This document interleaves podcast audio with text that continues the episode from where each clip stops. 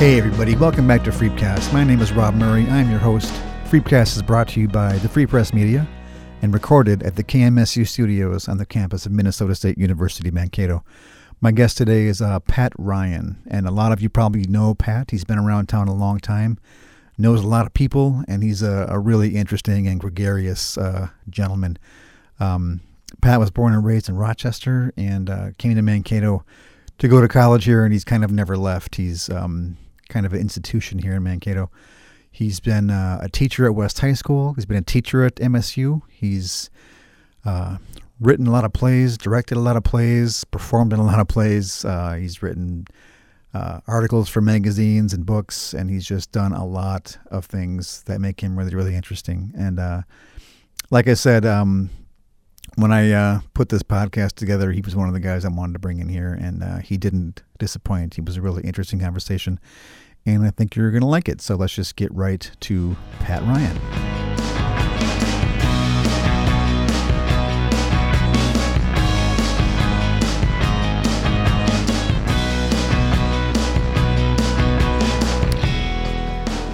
Okay, so it gives me great pleasure today to welcome Pat Ryan to Freepcast. Hey, Pat, Yeah, great being here. how's it going? Great. So you're a guy that always has about 20 irons in the fire. What do you What do you got going right now today? Uh, well, I've got a book coming out in uh, Blake Hayne is the publisher, and uh, there's a caveat there in that he just had a heart attack. oh, and then after they went in to take a look at that, they f- found out that he's uh, got some cancer issues. So I call him about once a week, say, Where are we at with that? Ladies and gentlemen, Mr. Tim Lind. Thanks, Tim. for listeners, we, we just had Tim bring coffee for Pat. Yeah. Tim Lind, the famous Tim Lind. Thanks, Tim. Yeah. He's a jack of all trades here. uh, anyway, go ahead. So that is a young a YA called uh, I Didn't Put Honey in the Soap Dispenser. And the lead character is a young hockey player woman from uh, northern Minnesota. And the Honey in the Soap Dispenser was part of the character development of her and her friend, whose name is Jojo the Monkey Boy. And th- the first part of the book, she gets called to the office because someone has broken into the kitchen and taken all the labels off the uh, canned goods. And that's what she and her uh, compatriot, that's what they do. They like practical jokes. And so that's part of the book to appeal to that junior high age. Uh, and she's not a mean girl, or she's, but they do like their fun. So that's part of it. And then she's also a hockey player, and uh, her sister has uh, sled dogs. So it's Grand Rapids, part of Minnesota. Do you have any hockey background, Pat? Did you play hockey when you were a kid? I did not. I played after. Uh, uh, I didn't start playing till I was 40 years old in the C League. and that, yeah, that's exactly what That's it was. interesting. That's Uh, exactly what it was like. difficult to pick that up at 40, I would think. Right. Well, I played basketball in high school and, you know, after, but uh, I noticed that my reflexes just weren't keeping up. But so I thought, well, I'm going to try this hockey thing, C League, no contact, sort of. And uh, it was kind of fun because the learning curve kind of reversed and I was able to learn things and learn how to stop besides running into people. That's a key. That's a key part of hockey. Being able to stop. stopping. so that was fun. And then, of course, the guys that I played with, uh, a guy named Don Whalett, who's uh, got an interesting story too about hockey. But he uh, he would say, "Pat, just go over there to the crease, put your stick down." All right, got it. And then, of course, the puck would hit my stick and go in the net. Occasionally, you know, as long as I didn't try to do something, that was good. Easy Wow. way to score goals. Just stand there. Yeah, yeah. Well, Let the other guys do the work. I had to angle it correctly. Sure, sure. So, yeah. So, and it was just uh, really a lot of a lot of fun Mm-hmm. with because you had the guys who uh, and you you know those guys. They're uh, they they didn't play well. They played a little hockey, but they get kind of over the top when they play, and they realize, hey, we're having fun out here. Don't forget that. So Boys will be boys, Pat. as you, as you That's know. a great. That's a great description. I mean, they they all turn in, they all turn into boys, don't they? yeah they get penalties. Like, what are you kidding? Come on, you know. But Um, uh, So I saw I so you have this this this uh, book going. You just wrote, wrote Yeah. the book, and then I saw you the other day. You were in in the building here when we were we were we were supposed to do this. I Yes, think a few yeah. weeks ago, Right. And, and you were had just come from the simulation center Yeah, across the street here. yes, and that's the uh, Minnesota State Nursing Department's simulation center, which is up on the second floor. So they virtually have a hospital on that second floor, and then uh, the simulations. They, I, my job is to bring actors, you know, hire, call them up. I don't contractually hire them, but then they come in and then they provide the human component of the simulations. Uh, tomorrow we have a simulation. I can't give you all the details, but I've got two actors, uh, Tim Barry and Jim Siasis, and they're coming in and they're playing dementia patients. Oh, And so they're in a uh, a room, and there's a, a it's TV studio with uh, four or five remote cameras, and then they bring in um, people who work at memory care units, and then they these guys go through um, the actions, their interpretation of the actions of dementia folks, and yeah. And your job is to line up all the actors to come. Right. I don't really direct. I, I said the other day, I said, I think the closest I can get to what I do is I'm like a stage manager. I give them a call night before, give them the time, meet them at the uh, parking lot, bring them up. And of course, they're, they've been doing enough of them now, so they uh, they know. The last group, uh, Cindy Olson is also one of the actresses. They each put in 40 hours, you know, so and so uh, they've had quite a bit of work. Then another one that they do there is they have an OB area with a uh, a simulator or a they don't call them dummies, but a mannequin, high tech mannequin that they paid uh, a heap of money for. It's from Norway, and then that s- simulator can provide the situations that may occur in childbirth with Oh. the mother. Uh, I did one where they uh, tripped a, a reaction from the uh, simulator that the mother was having a seizure. So then I, I was the proposed grandfather in the scenario. Then I looked at this student nurse across and realized that she was certainly getting it, and I was too. It was pretty pretty dramatic in terms of uh, the action itself. So have they always used? I mean, I don't. I mean, just uh, uh, briefly, have they always used like actors to help train train nurses? Uh, No, they, as you know. they've they've tried a few other things, including students. okay. and uh, students in the nursing department as well as other students. And what they find is that they have a really hard time holding character Yeah. and, you know, saying, hey, like I had to, uh, I was in one scenario where the providers were there and they were laughing and it wasn't a humorous situation. So as the actor, I was able to say, uh, as the grandfather, is there something funny here? I'm I'm missing something, and then you know they have to go, no, no. So so what's is it's all improv? right, uh, improv, and then uh, I mean, must must be a loose scenario. You're told you have to work yes, work they within. give us a scenario, then we have to follow the follow the script, so to speak. And I, I got one issue I had was we were in an end of life scenario.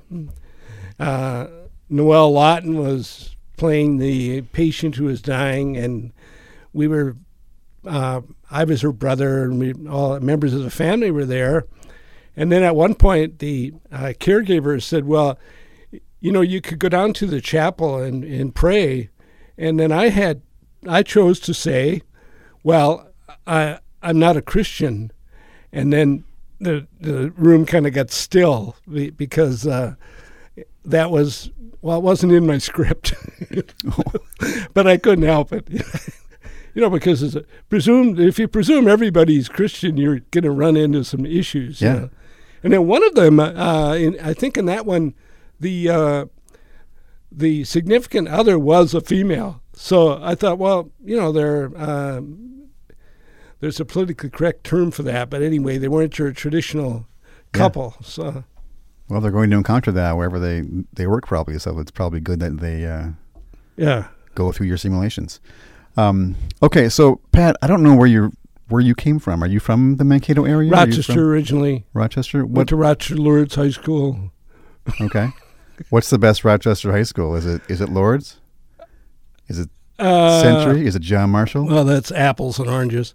My brother went to John Marshall because he got kicked out of Lourdes. Most of my buddies in Lourdes were kicked out of Lourdes and ended up at John Marshall. Why is it apples and oranges? Why is that? What? Why is it apples and oranges? Are they just so different?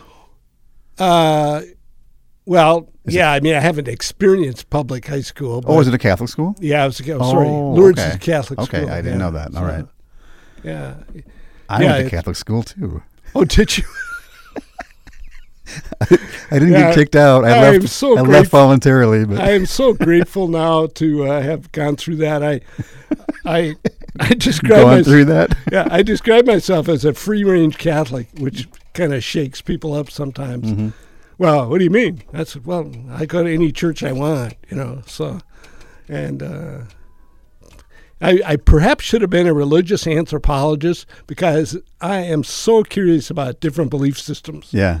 and I mean Native American and you know uh, Protestant, Catholic, all that stuff. So, So you said you you had a few buddies who got kicked out.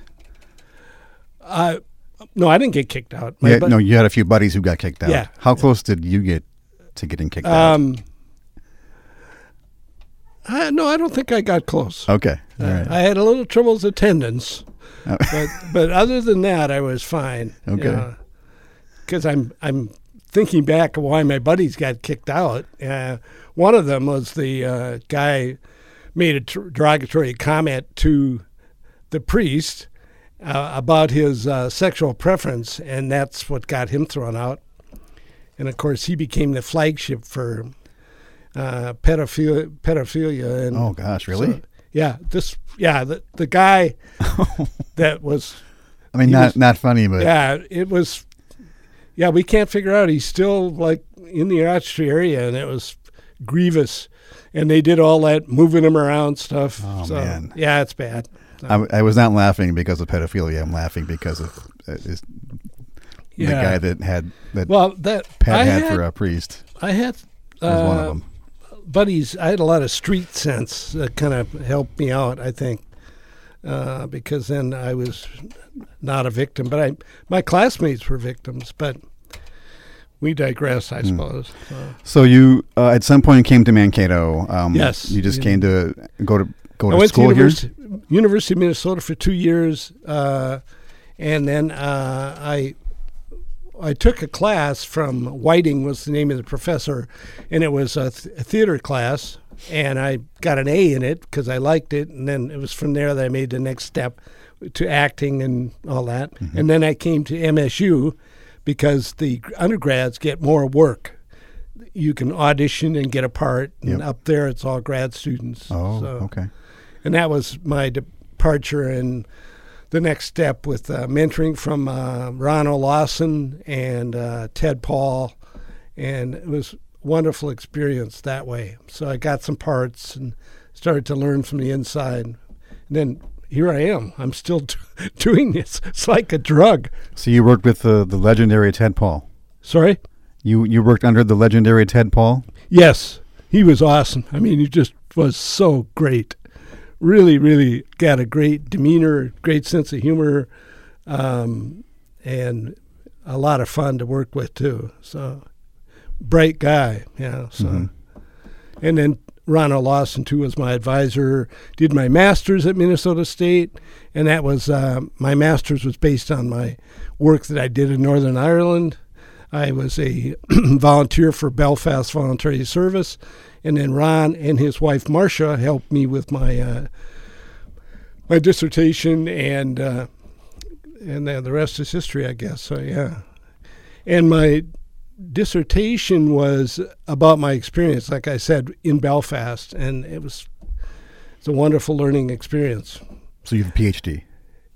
Uh, no, that's a master's. Okay. so I got my master's, master's. Yeah. Okay. Um, oh, my thesis. Thesis, Yeah, okay. Sorry, get my words next. So, and that was um, most. If one were to look back, you can kind of see a link between different um, projects that I've had or been a part of. So, So, what kind of college student were you? Were you a?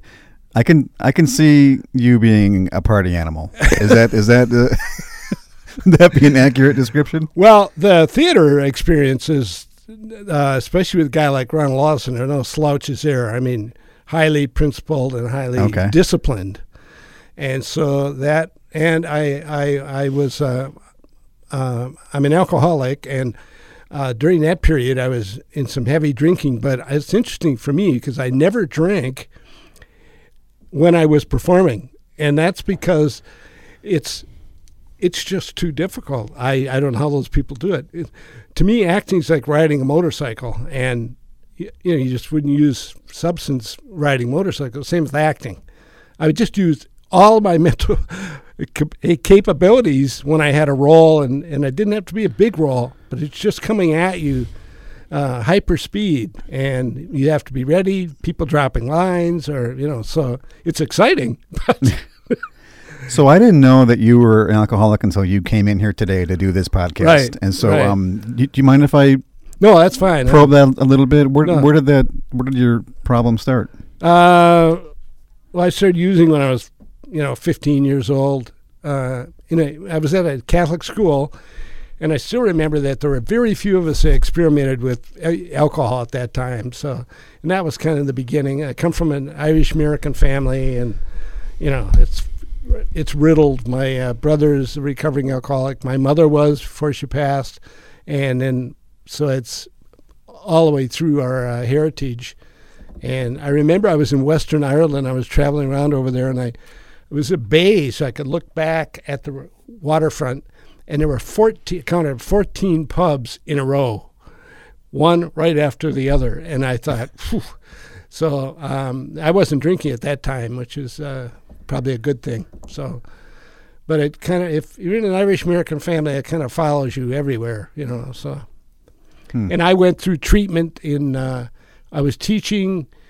ha- Had an intervention, and I went to. Uh, I chose to go to a treatment center, and so I went, and So where know- where were you teaching at the time? I was at North Mankato Junior High, back in uh, '71, maybe. No, earlier than that, '70. So, What what prompted the intervention? Was there were you um, was Uh, it affecting your work or anything? I was not. No, I had had a uh, DWI like two years before, but um, so I had to be mindful of that. And then I uh, I was uh, introduced to you know uh, some twelve step programs, and then eventually I came in through.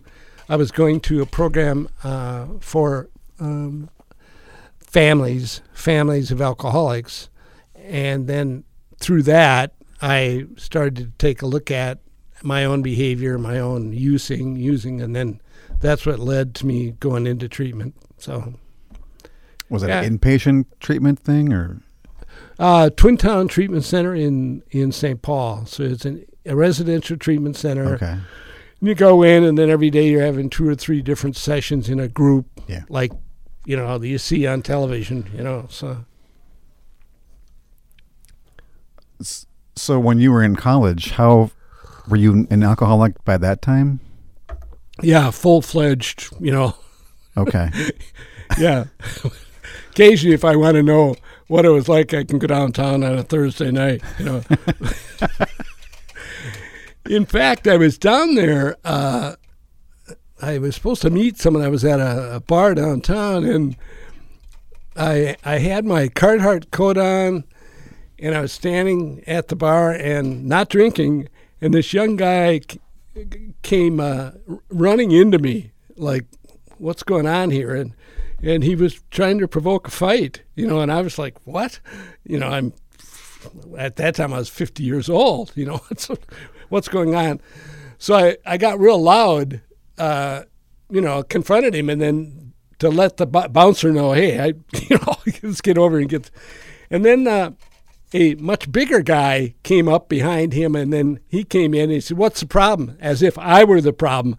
Then he assessed it, realizing I was old enough to be his father, and then he, you know, told his buddy, "Hey, you know, you need to find a different victim." Yeah. You know, so, so yeah, it can happen. You know. Yeah. So, Um, so tell me about your time um, at West High School. You taught there for yeah, I taught. a long time. Uh, I taught junior high for five or six years, and then I uh, took the job at West because that included directing plays, Mm-hmm. and so uh, uh, Merv Overton, the Merv Overton.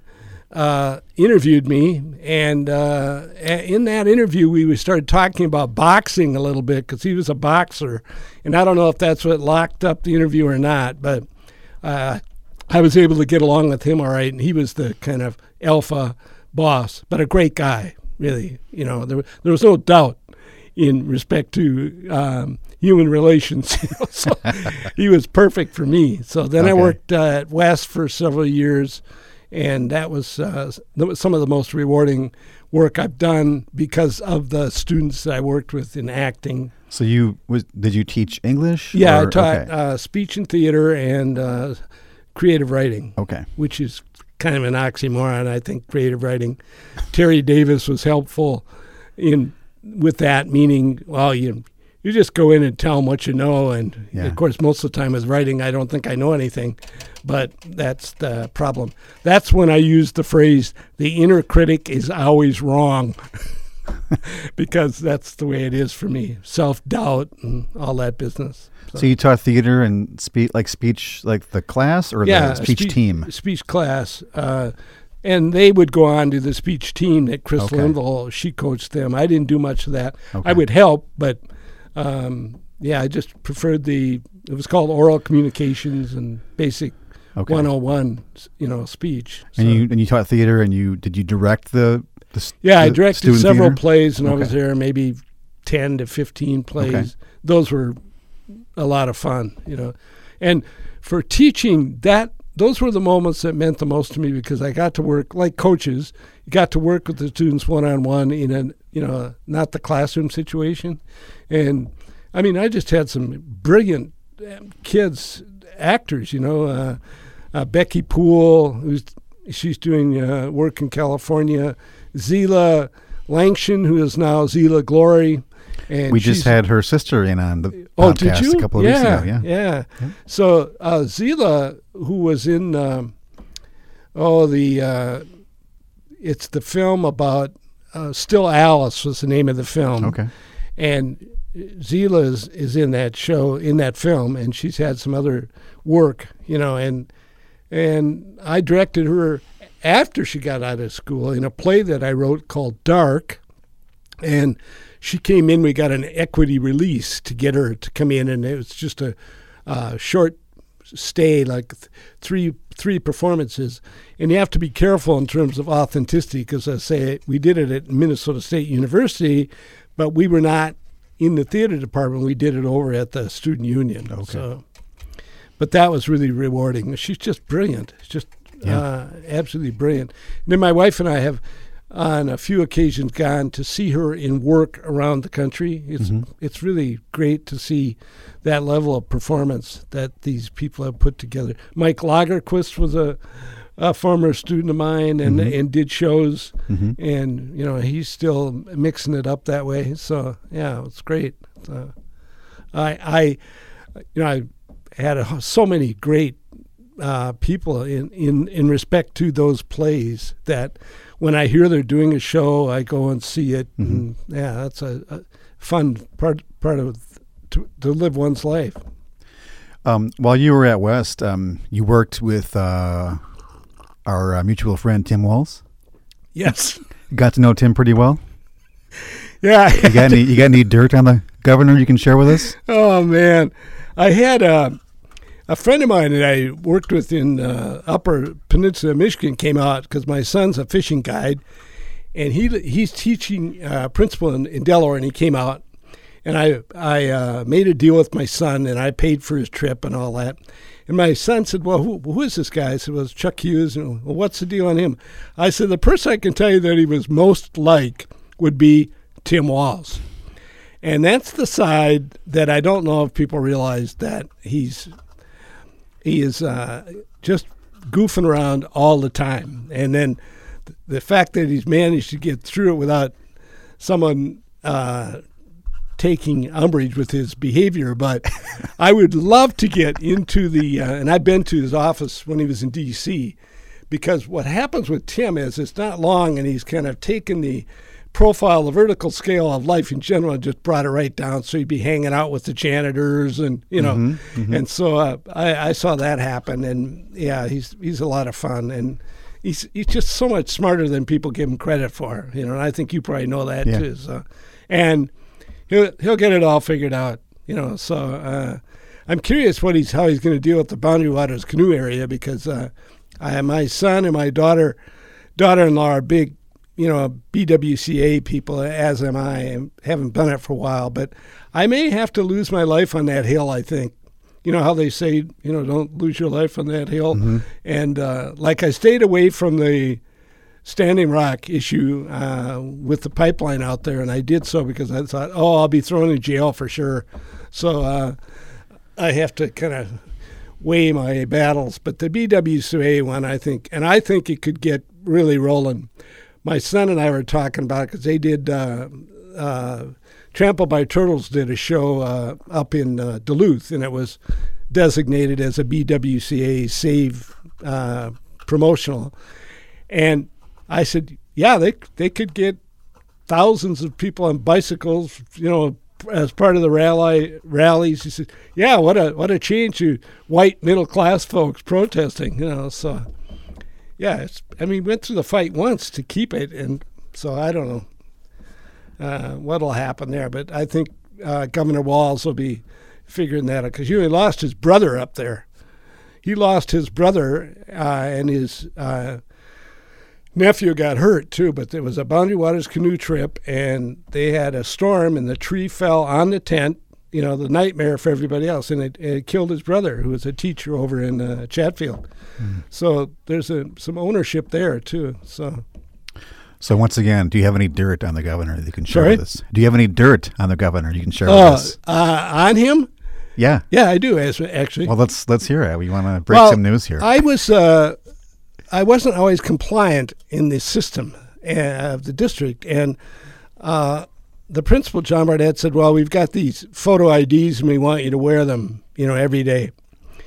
And I thought, well, really? That's a cognitive dissonance that happens to me. Like, so we're ID'd, but nobody else is. So it's analogous to having, uh, you know, uh, Brad Pitt on the set and have a, an ID for him, but nobody else. So, but the principal, uh, he was also felt the same way, you know, about the, you know, like, hey, really? So I just complied. Uh, something I rarely did. Wore my ID every day, and you know all that stuff. So I'm in my uh, office, and I get a t- uh, an email from uh, the superintendent, Ed Waltman. As well, we have information that leads to believe you're not wearing your identification tag.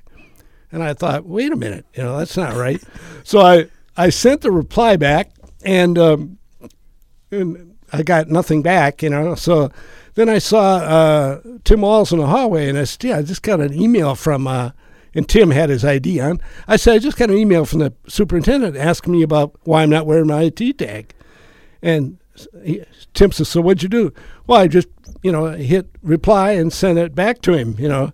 And he went, you what? I said, yeah, I, I uh, sent it, I, I sent it back. And then he said, oh, and I said, what's the problem? He says, well, I sent that out. You know, he sent it out. Then uh, they started to uh, get some drama with that because that would be a grievous problem in terms of security within the system.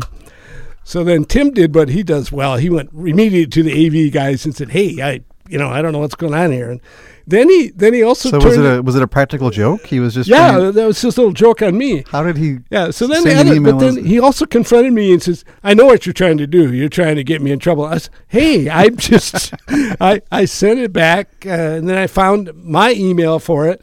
He was outside the system somehow. So anyway, long story short, he got his AV guys to get in and you know, slow down the angst that they had about internal security, and so. But uh, yeah, there's more than one, but that's the only dirt I got on him right now. All right. So Um, so I saw in our free press archives, uh, uh, you know, such as they are, that um, you retired at 55, and I'm wondering if that was an early retirement. yeah, I'm 71 now. So. Why did you go? Why did you quit teaching so Oh, early? it was just I had a buddy that sat down and sort of said, "Are you out of your mind? Just get out. You know, when you have a pension, I could I draw a pension." Oh, okay, it was just okay. yeah, and then it's really um, that's unfortunately that's a defect with teachers, the inability to process the numbers. you know, so they think, well, I can't go now because I wouldn't have the, the money to buy a new car, and then I don't care if I get a new car. So, but that was wise. Then I didn't really, of course, retire. I started. I was teaching at MSU and Okay. some adjunct stuff, and Well, and you've been really uh, active uh, just with your own uh, theater stuff. Um, I- Yeah. I, was going to ask you about Tony and Tina's wedding. You've done at least two. Yeah, we're going to do it again. We're uh, Tim Barry is helping us with that, and we're going to do it again on Valentine's Day next year at the Kato Ballroom. Okay. And then I play a guy. Uh, I play one of the servers out in the kitchen, and yeah, I, I really enjoy that type of uh, improv. That's the Renaissance Festival. I, I was there with Tom Hendricks for 12 years, and so it was. Uh, I, I enjoy that style of theater. So. So what do you? So it's not just you though. I mean, a lot of people like Tony and Tina's wedding. What do you think it is about? Well, the booze. It's I mean, come on. that would definitely be a draw for some. Um, Well, it's not know, for it's- you these days, obviously. It, but it's a uh, big party, and uh, uh-huh. the booze helps with. It's very interactive. Is that is that what people like about it? Yeah, interactive stuff. So I saw the first Tony and Tina's when they brought it into. Well, the first one was in New York, but when they brought it into Minneapolis, and it was, I I just thought, oh, I would love to be in this show, Mm-hmm. you know. So uh, I get my chance out there. Um, so let's talk about one thing that you've been very candid about, um, um, both in in your writing and uh, with us, uh, the Free Press. We've written a few stories about this. Is uh, you are battling Parkinson's disease? Right. Um, can you yeah, talk? ab- I- easy with the battling. what's that? Well, the language that we use is part of uh, it's how we communicate, obviously. But I, I, I would hardly call it battling. Okay, maybe it's a I- bad uh, word choice. Maybe. Yeah, Then. right. Well, it's just part of the deal, though. When people hear I have it, you know. Well, it does sound like it's an ominous thing, and Yes, it's a yeah. it's a suffering you have to endure. Well, my my neurologist said, "Well, you're not going to die from Parkinson's." She's been very helpful in kind of amping it down, you know. Mm-hmm. Okay. And that's the show that I did at, uh, at the Fringe last year was uh, really helpful that way. And I just used uh, dialogue in it was dialogue I had heard. You know, my friends said, "Well, you know, you could get a job as a bartender." And, and you, uh, what's the other one they had for me? They had my vocation. They thought could just be related to the fact I'd be shaking all the time, and um, I'm not shaking. I don't have that particular symptom right now, and so everybody that has Parkinson's, and that's Michael J. Fox in his book talks about that. Everybody's different. I know it's kind of a cliche, but and we know that from people that have heart heart attacks or cancer. So Parkinson's is really mysterious that way. Um, and then the way that I treat it is uh, one of the things I did is I went to the uh, kind of fit into my uh, love for boxing is I went to the Uppercut Gym in North Minneapolis, and uh, I knew the woman that ran the gym. And in there, I was there on a Tuesday, and there were 40 people in there who were uh, going through boxing rigors to help them with the symptoms of Parkinson's. Now, my the same guys who make the remarks about bartending said, "Well, that seems kind of cruel." I mean, so I said, "Well, they don't spar, but they do, you know, they do uh, footwork and you know uh, work the bag, the big bag, and the speed bags and all that." So it was really uh, encouraging to see these folks, and and it's also part of what the reality of it is.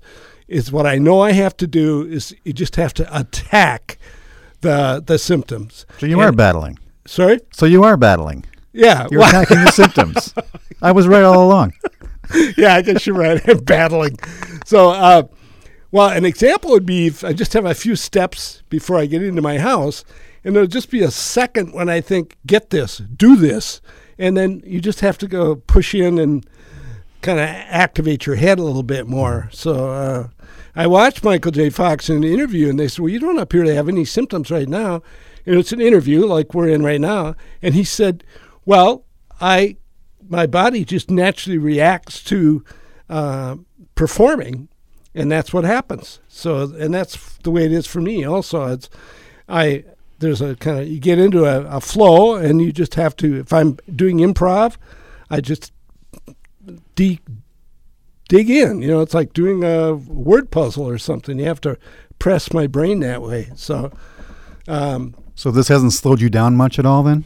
uh, well, right now I'm having a little trouble with my with my gait when I'm walking. It's uh, affecting, and like in the past, I'd be walking with my wife and she couldn't keep up, and now I can't keep up with her. Okay. And then I had an issue with her, not her, but I had a, a symptom which is called festinating. And I was out walking with her and didn't have, sometimes I bring poles. And I started walking and I couldn't slow down. I couldn't stop. I didn't have the oh. mechanism capable of moving up. So I, I went faster and faster and eventually face planted. And then I took that knowledge of, okay, what was it that started? And then I have to factor that into I need to stop more often or whatever. So uh, I guess it is battling, but what I do by what I, I do by battling is I go no mas, you know, and I don't get off the, the bench and get out into the ring. So, but that works.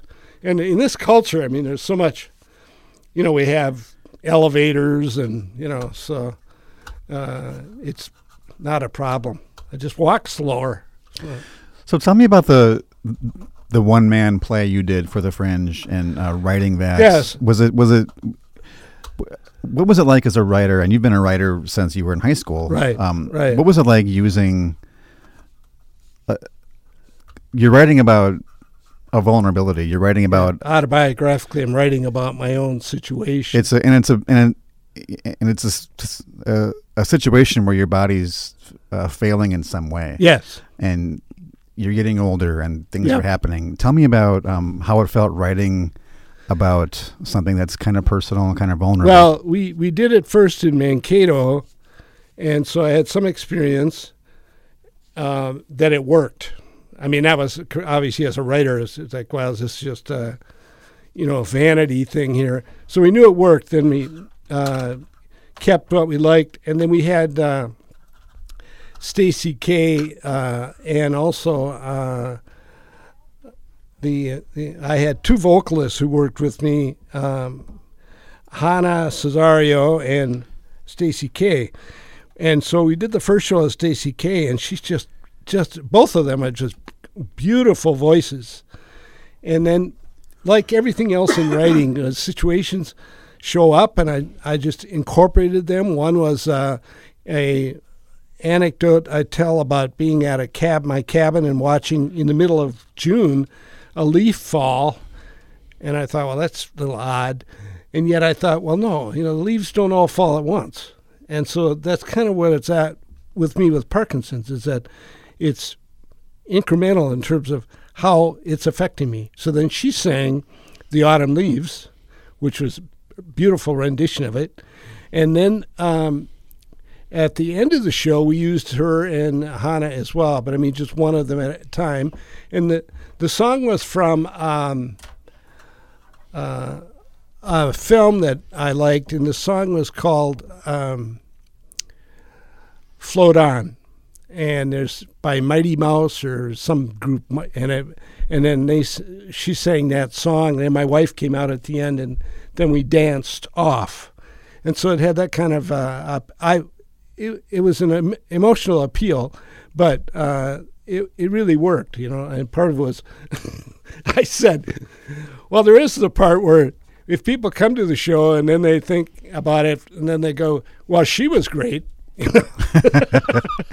so Uh, For listeners, uh, it was Modest Mouse, right. and the song is Float Yeah. On. And f- a fun Yeah. fact about that: when they came to play in Mankato, they did not play that song. It's their biggest hit, and they didn't play it. Oh, sure. Anyway, Yeah. And then Becky Poole, I had talked about earlier, she was in uh, the film that that song was featured in, and that was the uh, the film about the young entrepreneur businesswoman.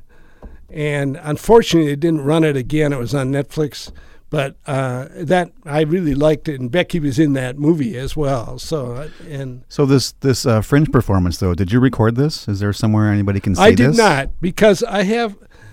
Well, it's not some type of high moral principle, but video is not theater, and I Right. had this kind of, and I, I mean, I wasn't, you know, it wasn't vanity that drove me to it, and the the best part of that experience at the Fringe was one night I looked out, and I I couldn't see anybody in the audience. Then I looked and then I finally said, well, there's one person out there. So then I turned to Stacy K and I said, well, looks like there's only one person out there. And she said, well, I guess you better get it done. I mean, she's just hardcore. She's really fun that way. Yeah. She's just such a pro. And uh, so we did that show that night. And, and I, I mean, I just, you kind of lock, you just kind of lock in, you know. So, uh, I got done, and that that guy came walking up to me afterwards, and he said, you know, how much he enjoyed it, and uh, and then the next day on the internet was a review by that guy, and he just wrote this wonderful review, and I, I mean, I read it, and I and he got it, know. I went, oh, so uh, just a lesson about you know performing and just have to keep keep on it. So So when you um were there that night and you looked out at the the crowd and you saw one one Yeah. guy, did did that impact the way you did the show? I mean, did it did it make it easier because you were performing for one specific person, or was That's it a- harder because there was? That's a great question, uh, and that's what the that's what what happens is I just did it as well or the same as I did the night before, and that's what I mean. I didn't let it affect me. So the, uh, I mean, I, I think most people would think, oh, only one person showed up, and they would get anxiety about that. Did that happen to you? No, Okay, well, Stacy helped with that. okay, So, uh, I mean, because the show itself has, you know, I mean, it's not, it's not. Uh, I think George Bernard Shaw said, uh, you know, if if you if you're going to use a play as a message, don't use a telegraph. So, but I did have a higher thought in terms of trying to get, trying to get the uh, message across. So. Um, that's what I kind of locked into with that in the review, I can at some point I could send it to you. What the guy said was like, you know, it, I mean, I'm paraphrasing. I've got it here. Actually, I was I, I was going to ask you about it because um, in the article we, we ran about about this, uh, Diana, our writer, um, quoted the review. So I, I can read that part. It says, "Spend an hour with Patrick, and he will share with you honesty, courage, and love." I saw this show at the end of a multi-show day, and it was like retreating into what theater is all about—a very pure human experience. Isn't that great? Yeah. I uh, at home sometimes I just read it as That would be like the ideal thing someone would write after seeing yeah your performance. So yeah I read it as kind of a pick me up. So, and then you because you're always wondering, well, are people getting this? And that guy solid, they got it. You know, so. The fringe is really competitive. I mean, uh, Travis Carpenter did has done some shows up there, and his shows do really well. And it's it's different, but it's it's uh, well, I don't know how many had 250 shows, and Yeah. you know, so. Uh, but we had a few people come to see it, so so I uh, in that same article, Diana had reported that you used to be a stringer for Rolling Stone magazine. Oh yeah. How did you get that gig? Um, well, that's one of those things, you know, with one's resume They always have to kind of say, well, I was on my way to Sturgis, South Dakota to sell beer steins. I got the um, I bought the logo or the rights to the logo, and I had uh, 1,400 beer steins, and I had them in a garage in Sturgis, and I was trying to think a way to complement this thing with the writing, and so I, I did a cold call to Rolling Stone magazine. I think I had the name of somebody, and then uh, he said, "Yeah, we're interested. We'll pay you fifty bucks uh, for every piece you send us."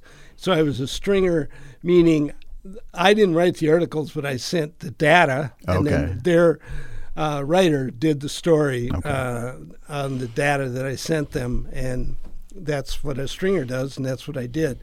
So when that reads, I had a job application I was going for, and the guy confronted me on that piece, you know. so I got it and said, "Here, you know, it doesn't say my name in it because I didn't write it, but it's just one of those things." Looks You know. pretty good on a resume, though. Yeah, I, I, I was impressed when I saw that. Um, so you not you, so much anymore. you uh, brought in um, a portfolio of all the stuff that you've um, Yeah, kind of done over the years, and I, I didn't know you were going to bring this in. I'm so glad you did because this- Yeah. this is really interesting. Um, and I wanted to just kind of go through, and if you, you can just say a few words about um, some of these things. Uh, this one is an article that says Kato teachers have work to do if NASA calls. So what, Right. what, what was that about? that was about the teacher in space program, and Don Kirchhoff's guy I worked with. He he also applied. We applied for the teacher in space program, and then I was uh, selected for the uh, final interviews in the cities. So there were it went from uh, the Minnesota um, people who applied down to ten, and then from there to uh, one that they took This is to go. to this is the space shuttle program with uh, Christa McAuliffe and Oh, so this yeah, is the it- one that she. the real deal. okay. Yeah. So, and what NASA did, I mean, you kind of see they're trying to increase the impact of the program by s- spreading it out. So they had how many thousand teachers apply, and I knew from my research that it would be a woman. Oh, okay. You know, I mean, you just have to go. Well, in in the flight, if it had an African American saxophone player, and it was very diverse. Yeah. Uh, after the ch- a- accident, you could see what there was going on, and it worked kind of in reverse order.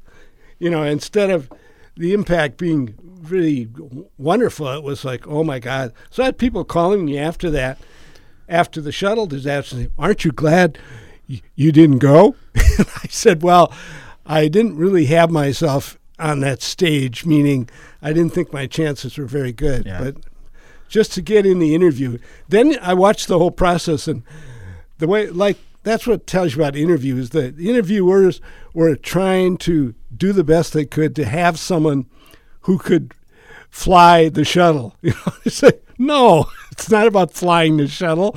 You know, and then anybody up there would have red hands. You know, from people Yeah. slapping them. But uh, but she was a great candidate uh, in terms of her what she wanted to do, which was she was writing a, a diary and the things a number of uh, you know that we've had uh, exhibition or not exhibitions, but we've had uh, excursions into the into adventure, and they write what happens, and that's what she was going to do. Okay. So yeah. so I So didn't next- really, I, I didn't really have. Well, it's impressive anyway. It's impressive anyway. Um, the next thing in your book here is something called the New Wizard Oil Troop, and it looks like you've got a an old timey horse drawn, Yes. uh, almost like the Wizard of Oz Right. guy, Yeah. Um, who goes town to town with kind of a, Right. kind, kind of kind of a sideshow. Right. And it looks like that's what you did. Can you talk about that a little bit? Right. I, I did uh, when I was in Ireland. I went on a excursion with some of my coworkers, and we rented a caravan, horse-drawn caravan, gypsy wagon, and then we went from town to town with the horses, and then we would come in. They would take care of the horses, and then we would, you know, stay the night. Then I thought, wow, isn't it be wonderful to be able to do this with theater? And then I started doing some research and stumbled on the medicine show idea. And then I started to develop uh, a plan. And then uh, Don Watson and I applied for a Dayton Hudson uh, grant. And, uh, and we were recipients of the grant, and that moved it into the next phase. And then we put together a show based on uh, a book called Four White Horses and a Brass Band, and that was a account of a real medicine show. And then we used some of the material from that book in our show. We had uh, Steve and Patty Trias as musicians from the area, and then uh, Don Watson, and then Laura Purdue, a actress friend of mine, was in it as well. And so then we went around southeastern uh, Minnesota, and we, we actually were doing the whole you know, horse thing from town to town. That's where most people leave that part out, you know. So, no, we did it. Then we did. I told you earlier we we finished with 36 shows at the uh, Minnesota State Fair, mm-hmm. and that was really uh, beneficial for us financially as well as uh, experience, because most professional actors, you know, they're doing nine shows a week, and we we had done theater in uh, university. It's not quite the same thing. So it worked out.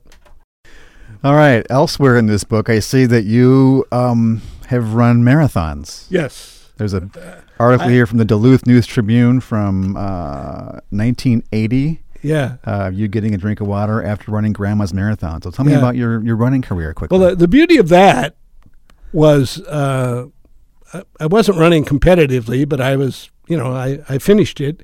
And the uh, I was with some other runners, and we, I knew the photographer had come over, and then we got the paper the next day, and they said, uh, so I'm paging through there to find. Uh, you notice how the vanity fits in here? Mm-hmm. Uh, I, am trying to figure out. Uh, so then I went, ah, well, I guess maybe. And then my wife says, "Oh, it's it's on the front page." and I, I think I ran like I ran a decent time, maybe maybe three hours and thirty minutes or something, which is by modern standards, people think that's fast, but um, that's, that's, very, that's a very good time. Yeah. So, but I I was trying to qualify for Boston at that time during my life, and, and I ran a three oh four fifty two uh, up in uh, in the cities when they run around Lake Calhoun and such, but I didn't make the cutoff it was three hours at that time. So you ran a 304 and didn't. Yeah, 304 52. Oh, thank man. you very much. Yeah, that's amazing. Yeah. Um, Do you still run? Uh, well, it's interesting that the Michael J. Fox Parkinson's crowd have ventured into the business of getting um, qualified if you're a, a Parkinson's person. In other words, I would let them know I want to run New York City, which I've run.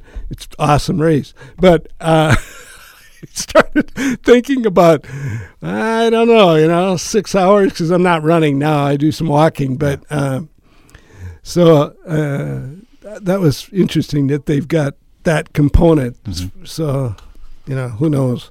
I never know what'll happen next. So and you've been a Renaissance performer. Yeah, I was Renaissance there Festival. Twelve years at the Renaissance. Tom Hendricks, former student of mine, was my partner. We, we had four at that time. Mm-hmm. Then we split. It's just two of us doing it for reasons really revenue, because uh, we weren't making very much money for four. And uh, so, yeah, I did that for a number of years. A lot of fun, great experience. Um, and, you know, really, that experience, I would we would be sitting around on uh, like Saturday talking to someone, and they say, "Well, yeah, I'm going to a juggler, perhaps." Uh, we got a gig. We're going to be on Johnny Carson on Monday night. So the level of performance, yeah, I mean, it was like, whoa. There were uh, lots of folks who. Uh, That's great. Well, um, Penn and Teller worked that show, and a number of others who you know see down the road. So, what I, what I was looking for, Rob, in my phone here is. Uh, because I know you're a sports guy.